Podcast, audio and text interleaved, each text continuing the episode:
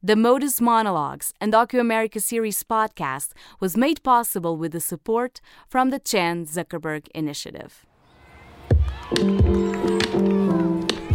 Modus Monologues, the Undocu series, stories from the front lines and front porches of your undocumented neighbors.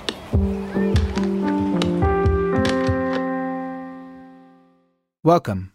I'm your host, Alejandro Fuentes Mena. The Undocu America series is a creative collaboration between Modus Theater and a group of undocumented people who grew up in this country that had the courage to write, reflect, pray, yell, and cry until we found one story from our lives to share with you. In this first episode, you'll hear the story of Cristian Solano Cordova, who, at the age of three, was carried by his mother across the southern border from Mexico. He tells a story of strategizing to protect his eight year old sister, who is an American citizen, in the event their mother gets deported. Following the reading, you'll have the opportunity to hear a musical response to Christian's story from one of the most acclaimed musicians of this century, the cellist Yo Yo Ma. And now, Christian Solano Cordova reading his story, My Baby Sister. I was my sister's age, just 11 years old this year. I didn't have any worries. It's funny because my baby sister, Denayi, she's an American citizen, so it should be easier for her. But it's not. It's not right now. Because the people she loves the most, my mom, our other sister Beba, and I, we're all undocumented. And when we're threatened, she is threatened. My baby sister, she's forced to bear the burden of attacks on immigrants under the current administration. I remember election night 2016. My mom and I were in complete shock, just trying to absorb what just had happened to the country, trying to strategize about how to handle certain possibilities. I remember frantically Googling what happens to a US citizen child if an undocumented parent is deported. My dad died young, so I needed to assure myself that if my mom were deported, I could get custody of Denayi, who's only eight. But of course, what would happen if our other sister Beba and I were also deported? My mom and I totally lost track of time during our election night panic, so when hours later I came downstairs, I was surprised to find my baby sister, Denayi, wide awake, sitting in a corner by herself, crying, red faced with puffy eyes. My dad gone, I've always had to be the big brother, rather father figure, since my mom was always working. I help Denayi with her homework, we read each other bedtime stories, play games. I try to answer those unanswerable types of kid questions, and I comfort her when she's scared. But I'm not used to trying to comfort her when in reality, I needed so much comforting myself. Just remember tilting your chin, glistening with streams of tears toward me looking into those deep brown eyes and trying my best to give her soothing answers to difficult questions, and just repeating, Baby, don't cry. Don't cry. It's gonna be okay, I promise. Listen, why would you be deported? Do you even know what that word means? You shouldn't have to. Listen to me. You are an American citizen, and you will never be deported. You're right, I'm not a citizen, but I've got DACA. They can't deport me. I know mom doesn't, but mom is gonna be okay. She's lived here for decades and she's not going anywhere. Baby, don't cry. Please. I promise. Whatever happens, we'll be together. Always. I'll be there to put band aids on your scraped knees. I'll be there to help you with your school projects. Yes, we're gonna finish reading Harry Potter together and I'll be by your side when you need help applying for college. I'll be there for you when you fall in love for your first time, when your heart is broken, and I'll walk you down the aisle one day.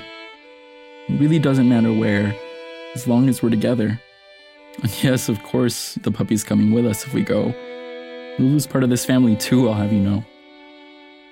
Yeah, that's a dimply smile I like to see.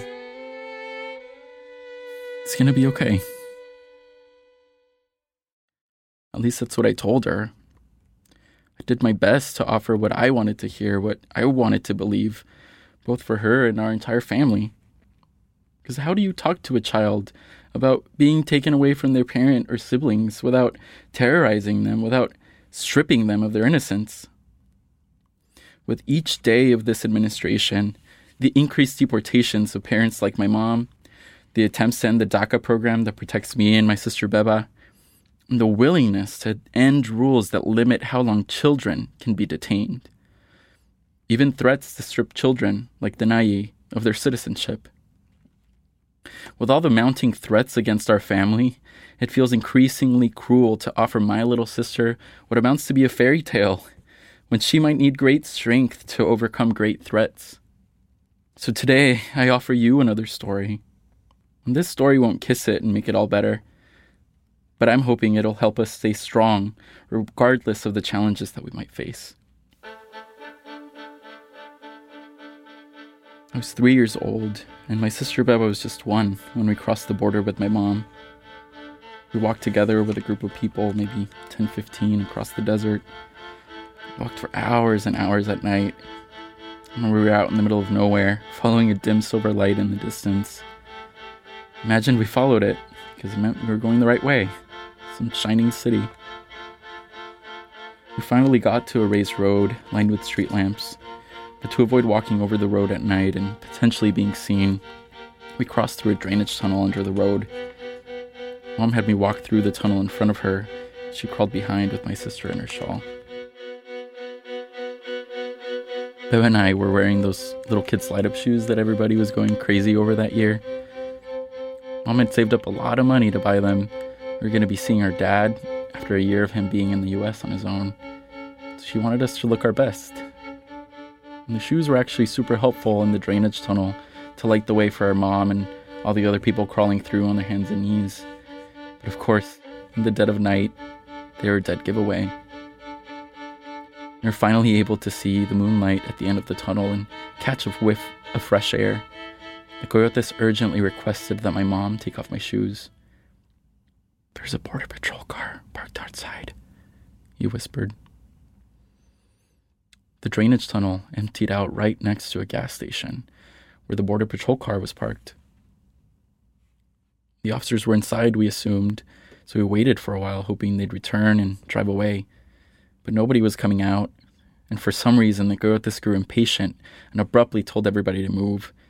In the chaos, everybody scrambled, crawling behind tall grass on their hands and knees as the coyotes gave us voiceless commands with their fingers on their lips and pointing to the ground but the ground was covered in cactus thorns and prickles, and I didn't have any shoes. While everybody else crawled, my mom stood up, carrying both Beba and I in her arms, and she started walking. First, I thought she was giving up, because we'd surely be seen everybody else was still crawling on the ground. But she stood up tall and walked with a defiant pep in her step as if she belonged right there where she stood. And that's when I realized she hadn't given up. She just had faith that walking quickly and quietly was her best strategy to protect us. She was resolved that somehow, somewhere, we would be okay, and that we would find a home where a family could thrive.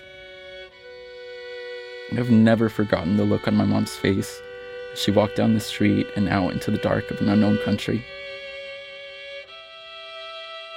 That is when I first learned that the real meaning of courage is not to pretend to be immune from fear, but rather to calmly and steadily take action in spite of it.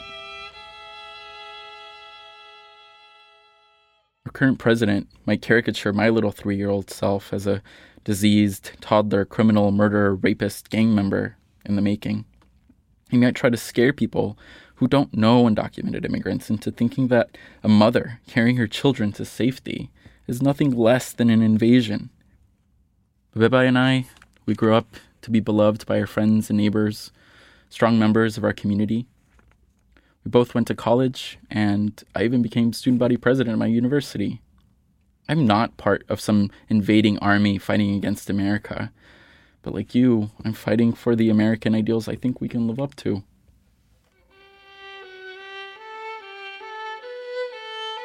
He may want to take away my baby sister's right to citizenship, but I remain hopeful that maybe Denayi or some other young girl might one day be our president and help lead us to a future where we actually live up to our ideals, to truly have liberty and justice for all. But that reality is going to take a lot of hard work, and not just on my part, or just on the part of the immigrant community, but hard work on your part too. As Anne Frank once wrote in her famous diary, how wonderful it is that nobody need wait a single moment before starting to improve the world.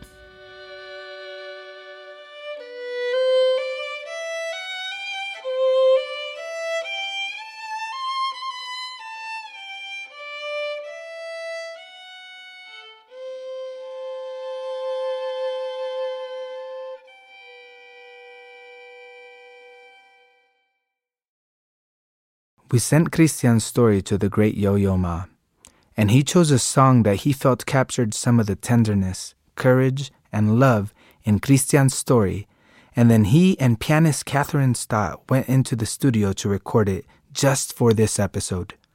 And now, a special rendition of Nana from Manuel de Falla's seven Spanish folk songs.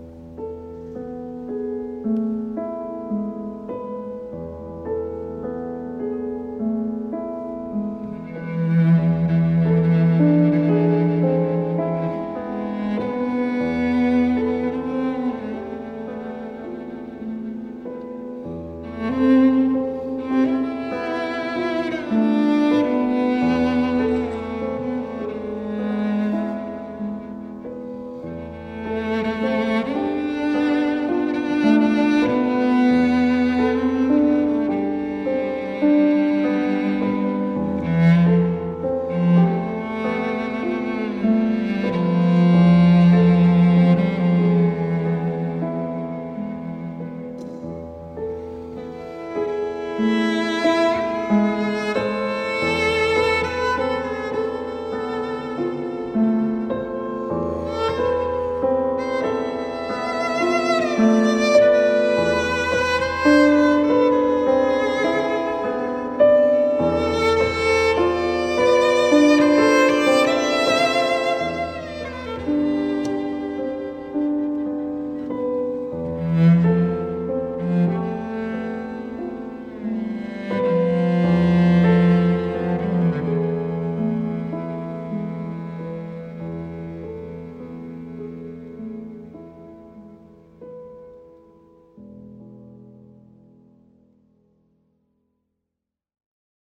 That was Yo Yo Ma and Kathryn Stott playing Nana in honor of Cristian Solano Cordova's autobiographical monologue.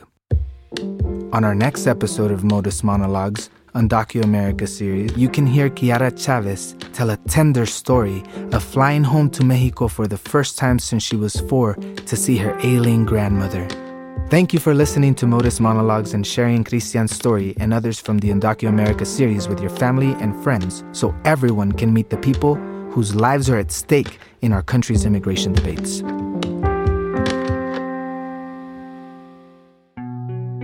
And tune into the Modus Monologues companion podcast, Shoebox Stories, where you can hear Cristian's story read and reflected on by the best known Spanish language news anchor in the United States, Jorge Ramos, who was included on Time magazine's list of the world's 100 most influential people.